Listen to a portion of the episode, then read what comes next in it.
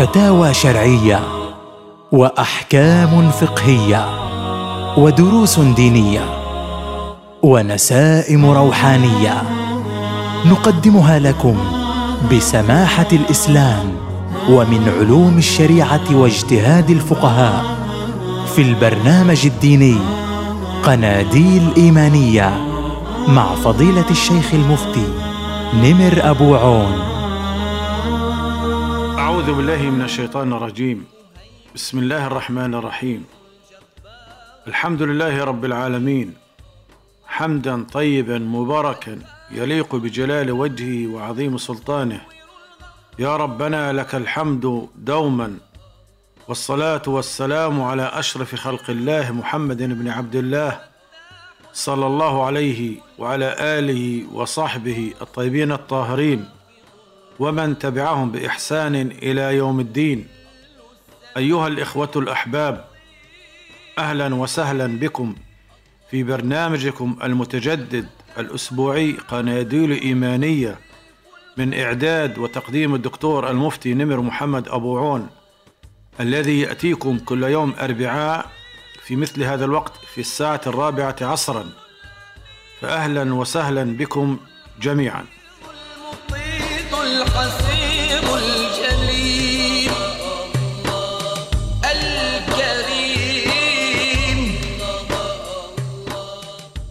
أيها الإخوة الأحباب مستمعو راديو الشباب كما نعلم أننا اليوم في اليوم التاسع لشهر شعبان. بقي حوالي عشرين يوم لرمضان. لذلك خصصنا هذه الحلقة لنتكلم عن فضائل شهر شعبان وحكم صيامه وإحياء ليلة النصف منه. فكثير من الناس من يتساءل عن ذلك. ونحن كعادتنا في برنامج قناديل إيمانية نواكب الأحداث والمناسبات الدينية ودائما نبين حكمها للمستمعين وحتى يكونوا على اطلاع تام حتى يستطيع الإنسان أن يعبد الله سبحانه وتعالى خير العبادة. نقول وبالله التوفيق أن شهر شعبان هو الشهر الثامن من أشهر السنة الهجرية وسبب تسميته لأن العرب كانوا يتشعبون فيه للبحث عن الماء وقيل لتشعبهم في الغارات وهو من الشهور المهمة عند المسلمين فهو الذي يسبق شهر رمضان المبارك وفيه يتم التمهيد للصيام والأعمال الصالحة وفعل الصالحات وله فضائل كثيرة نذكر منها أي لشهر شعبان فضائل كثيرة. نذكر منها أن رسول الله صلى الله عليه وسلم كان يكثر الصيام في هذا الشهر الفضيل أكثر من أي شهر آخر. وقد وردت أحاديث صحيحة في فضيلة صوم أيام كثيرة عن شعبان. إلى أنها لم تخصص بعضا من أيامه دون بعض. فمنها ما في الصحيحين عن أبي سلمة قال سألت عائشة رضي الله عنها عن صيام رسول الله صلى الله عليه وسلم فقالت كان رسول الله صلى الله عليه وسلم يصوم حتى نقول لا يفطر ويفطر حتى نقول لا يصوم. وما رأيت رسول الله صلى الله عليه وسلم استكمل صيام شهر قط إلا رمضان. وما رأيته هنا الشاهد في الحديث وما رأيته في شهر أكثر منه صياما في شعبان. وفي رواية أخرى عنها رضي الله عنها قالت كان يصوم شعبان كله كان يصوم شعبان إلا قليلا. و وما رأيته في شهر أكثر منه صياما في شعبان يعني معنى هذا الكلام أن رسول الله صلى الله عليه وسلم كان يصوم في شعبان وفي غيره من الشهور سوى رمضان وكان صيامه في شعبان وكان صيامه في شعبان أكثر من صيامه فيما سواه. يصوم حتى نقول لا يفطر أي تكثر متابعة صومه الأيام بحيث نصبح نظن أنه لا يفطر وكذلك متابعة الفطر. استكمل قولها استكمل صيام شهر أي صامه كاملا أو أكثره. قال النووي وقولها كان يصوم شعبان كله كان يصومه إلا قليلا. الثاني تفسير للأول أي القول الثاني يفسر القول الأول. وبيان أن قولها كله أي غالبه. وقيل كان يصومه كله في وقت ويصوم بعضه في سنة أخرى. هذا تفسير لقولها.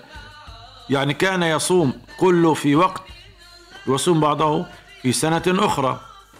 وقيل كان يصوم تارة من أوله وتارة من آخره وتارة بينهما وما يخلي منه شيئا بلا صيام.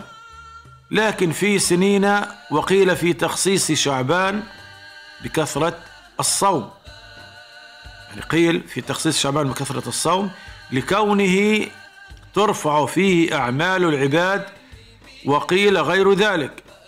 وقال ابن المبارك يعني انتهى كلام النووي. الآن قول ابن المبارك. جائز في كلام العرب إذا صام أكثر الشهر أن يقول صام الشهر كله. فهذه فرصة سانحة طيبة لنا أن نصوم هذا الشهر الفضيل أو على حسب استطاعتنا. وأما سبب صيام النبي صلى الله عليه وسلم فسنتعرف على ذلك بعد هذا الفاصل.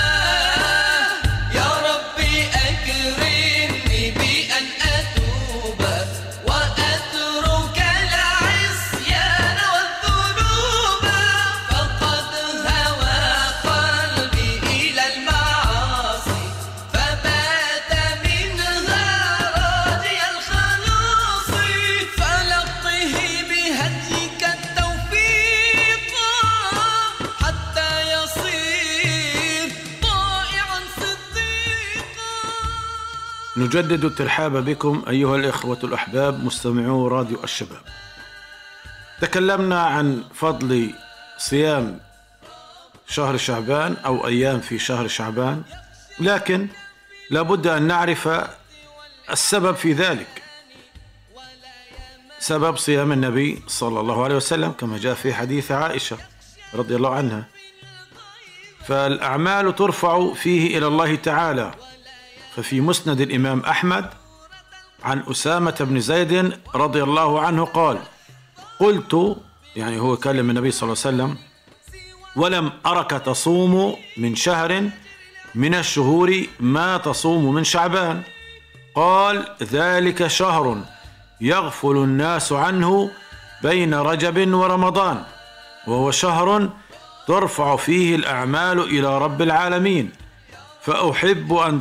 يعني فأحب أن يرفع عملي وأنا صائم ونظرا لأن شعبان يكون مقدمة لشهر رمضان فيكون الصيام فيه كتمرين وبذلك يكون قد اعتاد عليه حتى لا يكون في صيام شهر رمضان مشقة وتعب وكلفة على الناس بل يقبلون عليه بكل همة ونشاط يعني هذا يعتبر تمرين أو تدريب على الصيام. الآن هناك حديث عن نصف شعبان إذا انتصف. يقول صلى الله عليه وسلم لا تقدموا رمضان بصوم يوم ولا يومين إلا رجل كان يصوم صوما فليصمه. يصوم صوما أي كان له صوم نفل معتاد فوافق ذلك اليوم أو كان عليه قضاء أو نذر فصامه. ومعنى لا تقدموا رمضان بحيث في إحدى التائين أي لا تتقدموه ولا تستقبلوه بصوم يوم أو يومين.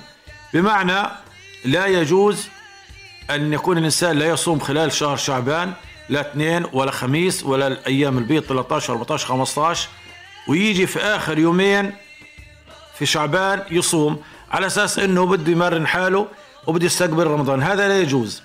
لكن يجوز آخر يومين إذا كان واحد مثلا متعود يصوم اثنين وخميس مثلا وأجا يعني وافق صومه أو يوم مثلا أحيانا بصوم يوم وبفطر يوم فوافق إنه آخر يومين في شعبان على نفس ال- الصيام تبعه في هذه الحالة بجوز. لكن تخصيص آخر يومين هذا نهى النبي صلى الله عليه وسلم عنه وكذلك قال صلى الله عليه وسلم إذا انتصف شعبان فلا صوم حتى يأتي رمضان. أي لا توصلوا شعبان برمضان فتصوموا جميع شعبان أو أن يوافق ذلك صوما كان يصومه المرء قبل ذلك. يعني متعود هو على هيك. فيصوم ذلك الصيام بعد النصف من شعبان. لا أنه نهى عن الصوم إذا انتصف شعبان نهيا مطلقا. يعني الحديث إيش بيقول؟ إذا انتصف شعبان فلا صوم حتى يأتي رمضان. مش معنى الكلام أنه تحريم الصيام بعد النصف من شعبان. يعني قد يفهمك لكن لا إلا إذا كان هو صائم وبوافق زي ما حكينا اثنين وخميس أو بصوم يوم وبفطر يوم. ويستثنى من هذا التحريم انه كثير في ناس بيسألوا عن صيام شعبان يستثنى من هذا التحريم في حالات معينة حتى يعني نشرح آه، مفردات الحديث كمن كانت عادته الصيام. فيستمر على عادته كمن اعتاد صيام الاثنين والخميس. أو صيام أيام البيض. ومن نوى قضاء صيام واجب أو نذر أو كفارة. يعني واحد نوى بده يصوم صيام واجب نية أو نذر أو قضاء. هذا وفي آخر شعبان يعني النصف الثاني بجوز. وخاصة ال- النساء كتير يعني بتضلها ناسي حالها طول السنة ما بتجيش تفكر حالها إلا في آخر أسبوع أو آخر أسبوعين من شهر شعبان. فالصحيح أنه هي تبادر في الأول يعني مثلا في شهر 12 وواحد واثنين بتكون الأيام قصيرة لنهار قصير وأيام باردة يعني بساعد على الصيام. لكن بضل هنا أخرا أخرا لا قبل رمضان. فهذا أيضا جائز لا بأس به. قال ابن حجر الهيتمي الأنصاري في كتابه الفتاوى الفقهية الكبرى هذه الأحاديث هذه الأحاديث لا تنافي الحديث المحرم للصوم ما بعد النصف من شعبان لأن محل الحرمة في من صام بعد النصف ولم يصله ومحل الجواز بل الندب في من صام قبل النصف وترك بعد النصف أو استمر لكن وصل صومه بصوم يوم النصف أو لم يصله وصام لنحو قضاء أو نذر أو ورد. فكما قلنا يعني إنسان لا يخصص فقط النصف الثاني إنما إذا وافق قوله آه، صيامه آه، النصف الآخر فلا بأس بذلك. الآن سنتكلم أيها الإخوة الأحباب عن القرآن في شهر شعبان. إحنا معروف آه، شهر رمضان شهر رمضان الذي أنزل فيه القرآن معروف أكثر شيء بال يعني بقترن في شهر رمضان وبعد الصيام هو تلاوة القرآن. كذلك أيضا إيه، شهر شعبان هو شهر قراءة القرآن لقول سلمة ابن كهيل الحضرمي أن القوم كانوا إذا جاء شهر شعبان تفرغوا لقراءة القرآن وتدبره. والعمل به حتى سمي بشهر القراء. شهر القراء يعني يفرغ حال واحد ويبدأ يهيئ نفسه. إذا كان عليه يعني باقي ختمة من القرآن ضل عليه كم من جزء كم من سورة يعني يخلص بسرعة في شهر شعبان حتى يبدأ من أول رمضان يبدأ من أول سورة الفاتحة و- ويمشي في القرآن. كذلك أيضا شهر شعبان غير القرآن هو شهر الأعمال الصالحات والطاعات التي تقرب العبد من ربه تعالى. فما الصيام إلا من ضمنها؟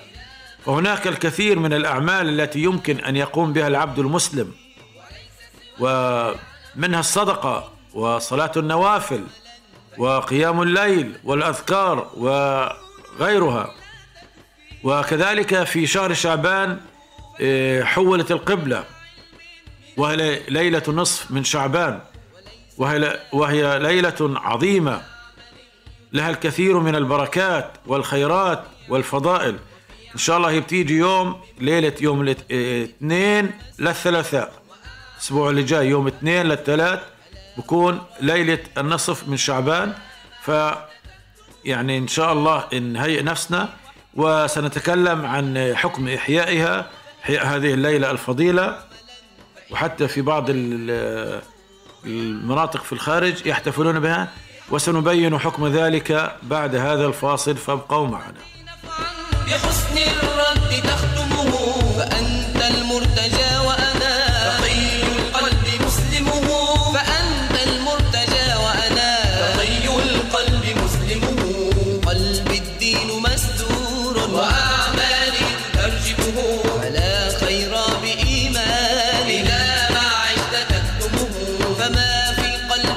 وحدي. وليس سواي يعلمه فإن أظهرته عملا. فإن الناس تفهمه في قلب الدين مستور. وأعمالي تترجمه فلا خير أهلا وسهلا بكم أيها الإخوة الأحباب. كما قلنا أن ليلة نصف من شعبان تأتي بمشيئة الله تعالى. الليلة بين يوم الاثنين والثلاثاء القادم.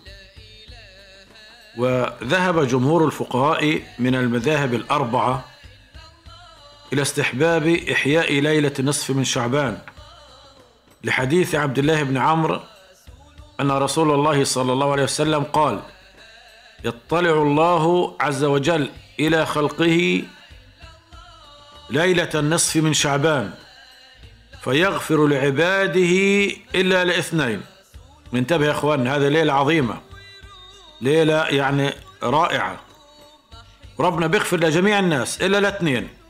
ونحذر ما نكونش منهم. مشاحن وقاتل نفس. وفي رواية عند الطبراني فيغفر لجميع خلقه إلا لمشرك أو مشاحن. يعني نلاحظ إخواننا في الحديثين مشاحن وقاتل نفس أو لمشرك ومشاحن. فالمشاحن نلاحظ يعني هو ال- المخاصم للناس خاصة للأقارب. فالناس بيجوا بدهم يصلحوه تكلموا معاه. يا ابن الحلال ادينا شعبان وليلة النصف وبلاش أعمالنا ما تنقبلش. وبلاش ربنا ما يغفر الناس. تعال نقعد مع بعض نسلم عليك تعال نتصافى. تعال نشوف إيش يعني اللي بيننا. خلي ربنا يرضى علينا. لا ابدا ابعدوا ما تخشوش عليا. تاني مرة بديش يشوفوا وجوهكم. يعني بسكر كل الطرق قدامهم. طب يا عمي بيجوا الناس واسطات طب إيش اللي بيرضيك؟ إيش اللي بدك إياه؟ يا ابن الحلال والله كل الدنيا ما هي مستاهلة. إيش اللي أنت بدك إياه؟ خلينا نخلص من هالقصة. ليش أنت محارب أخوك؟ ليش أنت بتصلش رحمك؟ ليش أنت بنتك وأختك وأمك صار لك سنوات ما رحتش عليهم. قرايبك انت مقاطع بالمرة كل قرايبك. طب إيش السبب؟ تعال أنا أشوفك. ابدا ابدا ابدا. هذا اسمه مشاحن. طب أنت يعني خلاص يعني بس بدك تخاصمه من أجل الخصام؟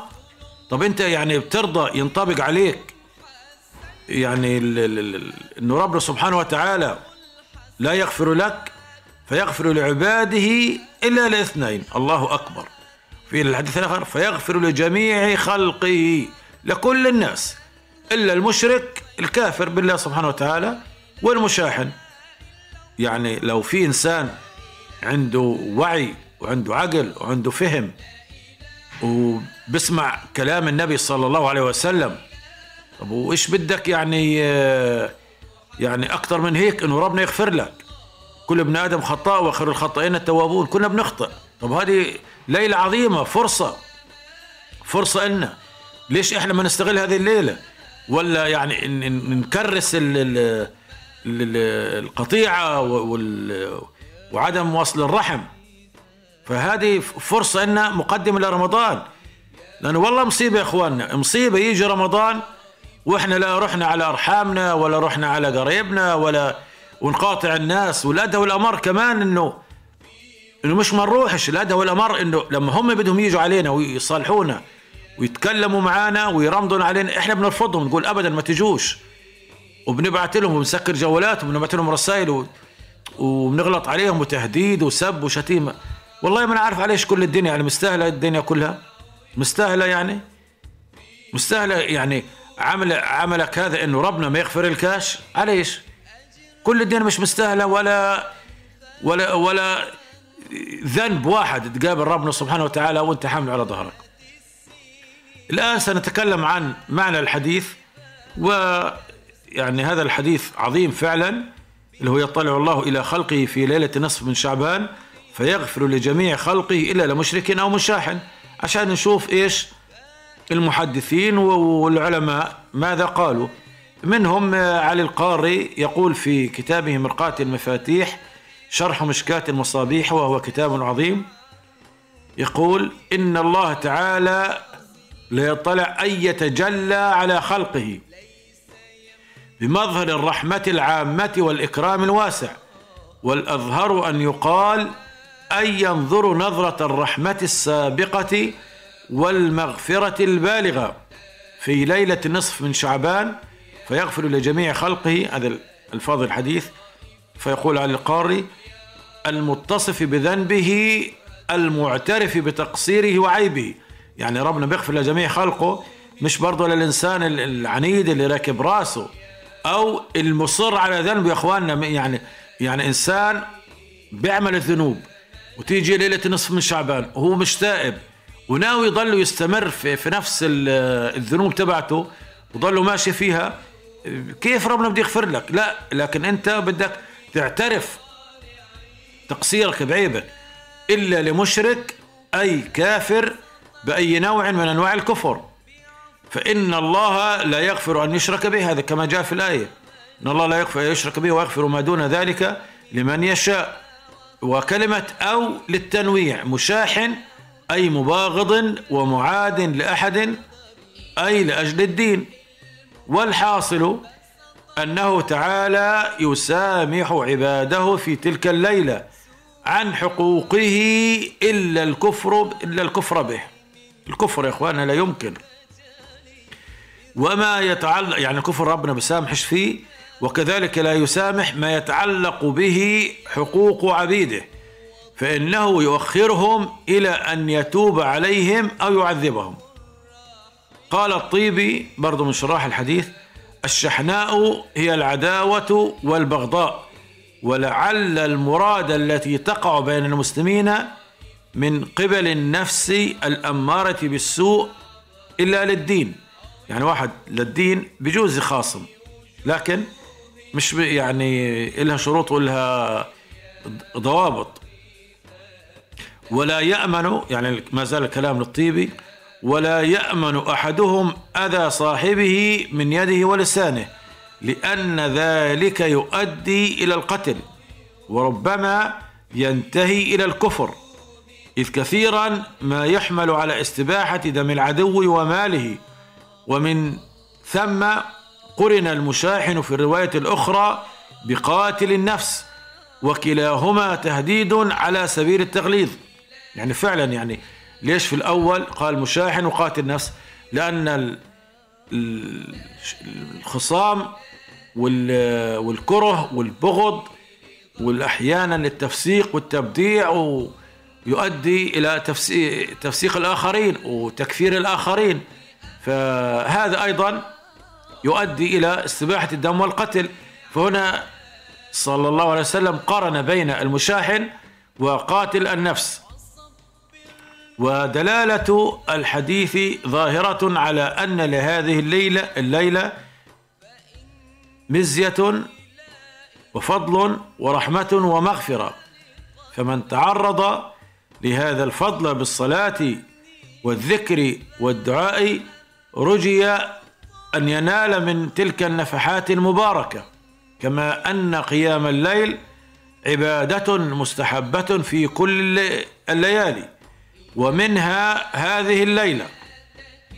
قال الإمام الشافعي رحمة الله عليه في كتابه الأم وبلغنا أنه كان يقال إن الدعاء هذا الكلام للشافعي إن الدعاء يستجاب في خمس ليال. نحفظها يا إخواننا. في ليلة الجمعة يعني ليلة الجمعة يوم الخميس للجمعة. وليلة الأضحى يعني يوم ال- الأضحى من يوم تسعة لعشرة سموها ليلة الأضحى. وليلة الفطر آخر يوم في رمضان لصباح العيد. وأول ليلة من رجب رجب اللي خلص اللي قبل شعبان وليلة النصف من شعبان. أخبرنا الربيع قال أخبرنا الشافعي قال أخبرنا إبراهيم ابن محمد قال رأيت مشيخة من خيار أهل المدينة يظهرون على مسجد النبي صلى الله عليه وسلم. ليلة العيد فيدعون ويذكرون الله حتى تمضي ساعة من الليل. وبلغنا أن ابن عمر رضي الله عنهما كان يحيي ليلة جمع وليلة جمع هي ليلة العيد لأن صبيحتها النهر. قال الشافعي في الأم أيضا وأنا أستحب كل ما حكيت في هذه الليالي من غير أن يكون فرضا. يعني كل شيء في هذه الليالي الخمسة اللي كانوا بيقوموها الصحابة الكرام ال- العلماء ومن بعدهم الإمام الشافعي يقول وأنا أستحب كل ما حكيت في هذه الليالي من غير أن يكون فرضا لأن بعض الناس يقول لك بدعة وفسق ولا يجوز. يعني إذا كان هيك كلام الصحابة الكرام وأفعالهم وكلام إمامنا الشافعي رضي الله عنه وأرضاه وما حكاه هو القيام والدعاء والذكر. يقول ابن حجر الهيتمي في الفتاوى الفقهية الكبرى والحاصل أن لهذه الليلة فضلا وأنه يقع فيها مغفرة مخصوصة واستجابة مخصوصة. الله أكبر. صار نضيع الليلة يا إخواننا. والحاصل أن لهذه الليلة فضلا وأنه يقع فيها مغفرة مخصوصة واستجابة مخصوصة. وكذلك قال الإمام الشافعي إن الدعاء يستجاب فيها وإنما النزاع في الصلاة المخصوصة ليلتها. وقد علمت أنها بدعة قبيحة مذمومة يمنع منها فاعلها يعني في أحيانا بيعملوا صلاة خاصة في هذه الليلة هذا مش وارد. لكن صلاة عادية جدا يعني في بعض ال- الصلاة ب- بشكل مخصوص هذه لم ترد. لكن الوارد إنه صلاة عادية قيام ذكر دعاء تلاوة قرآن فكله وارد وكله يستجاب بإذن الله سبحانه وتعالى. وسنتكلم أيضا عن الأعمال الصالحة في شهر شعبان بعد هذا الفاصل.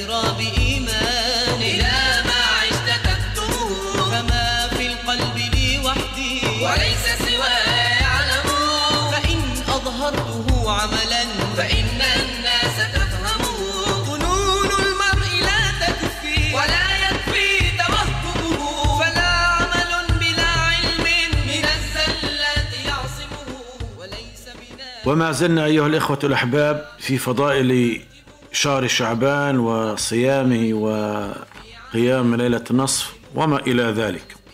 حتى نستثمر هذا الشهر أفضل استثمار.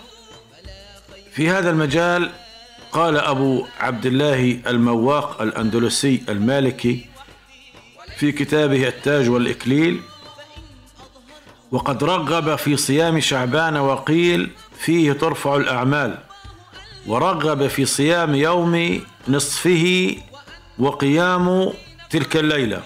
يعني كلام اللي حكيناه قبل شوية كان للإمام الشافعي. الشافعية.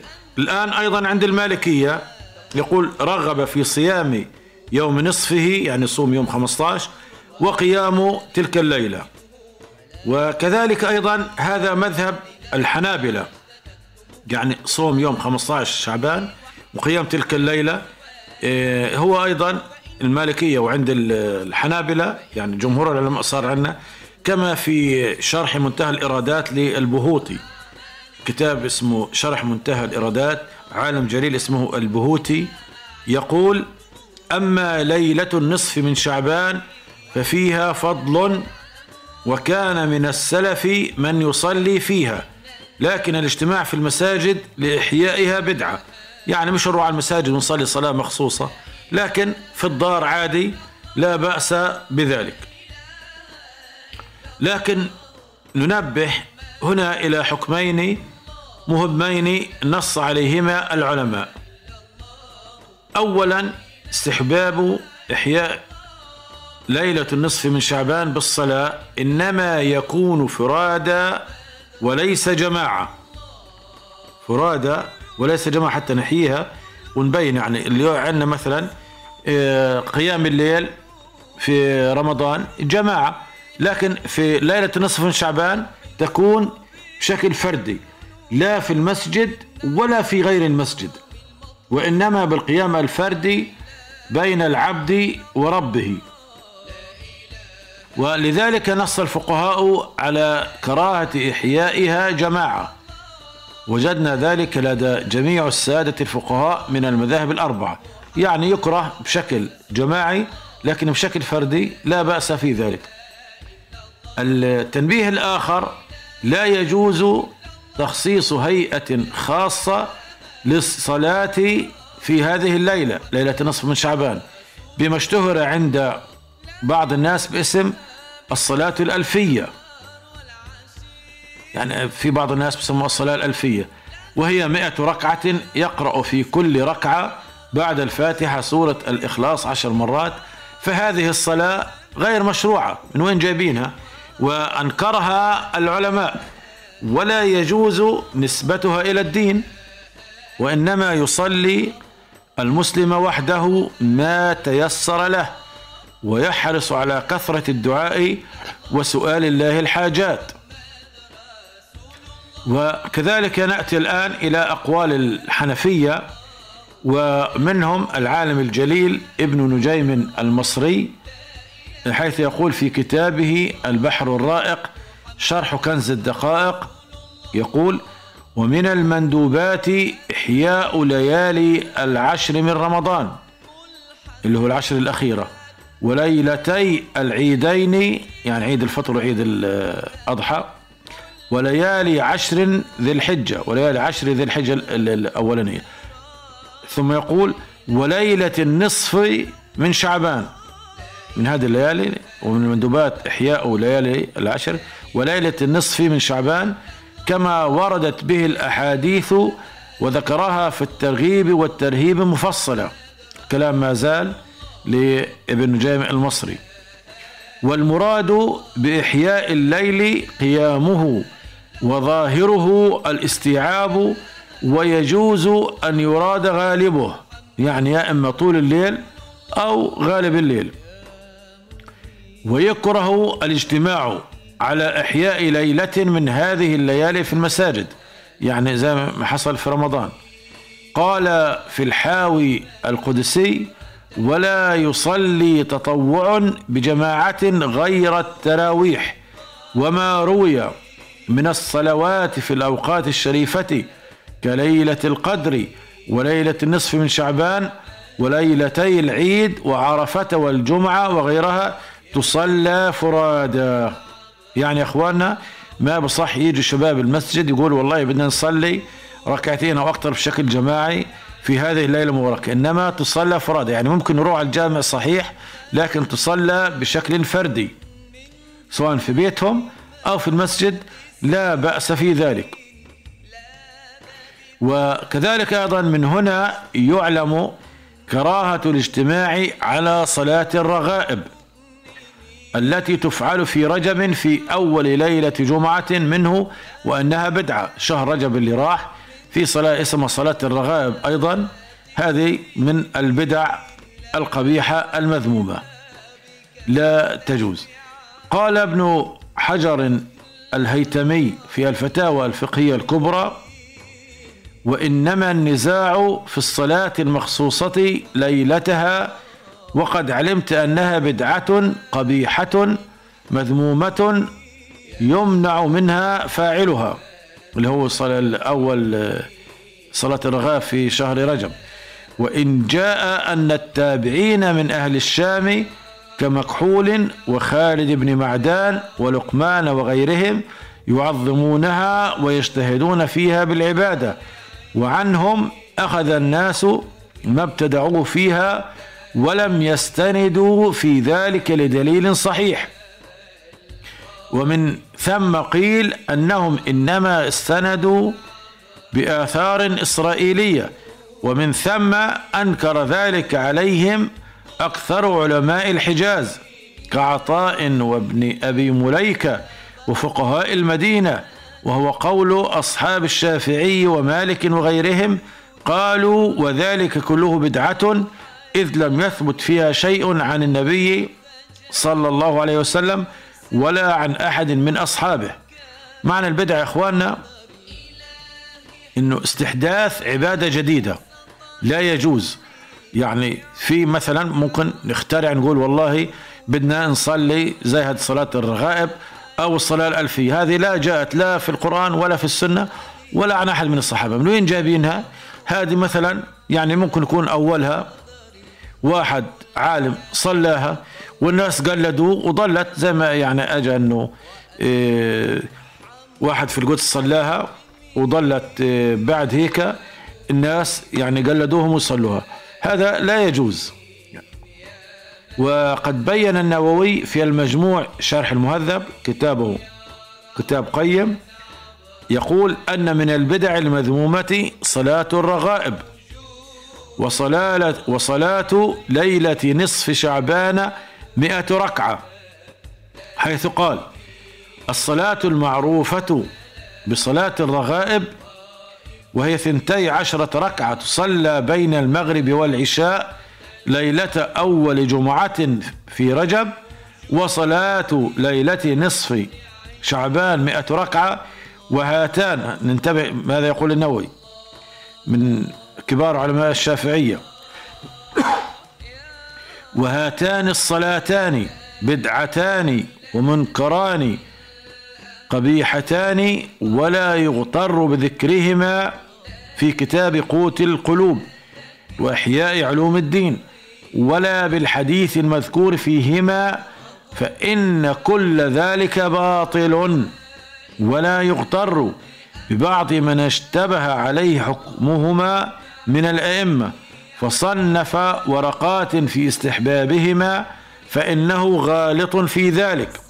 وقد صنف الشيخ الإمام أبو محمد عبد الرحمن بن إسماعيل المقدسي كتابا نفيسا في إبطالهما فأحسن فيه وأجاد رحمه الله. بمعنى الإنسان لا يخترع عبادة جديدة ولا يقلد الآخرين إنما يلتزم بما ورد في السنة النبوية. لذلك في آخر هذه الحلقة أيها الإخوة الأحباب نقول أننا ما زلنا في بداية شهر شعبان. اليوم هو اليوم التاسع من شهر شعبان. وكما قلنا في بداية الحلقة علينا استثمار هذا الشهر واستغلال أيامه في القراءة والصيام إن أمكن والتمرين على شهر رمضان المبارك. ومن كان مشاحنا فليبادر إلى المصالحة وإلى وصل أرحامه وأقاربه. وعلينا جميعا الاستعداد لشهر رمضان المبارك.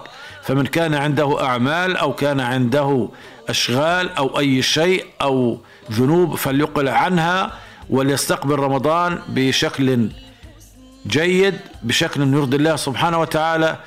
وأخيرا نسأل الله سبحانه وتعالى المغفرة في هذا الشهر الفضيل وفي كل زمان. وآخر دعوانا أن الحمد لله رب العالمين. فتاوى شرعية وأحكام فقهية ودروس دينية. ونسائم روحانية. نقدمها لكم بسماحة الإسلام ومن علوم الشريعة واجتهاد الفقهاء في البرنامج الديني قناديل إيمانية مع فضيلة الشيخ المفتي نمر أبو عون.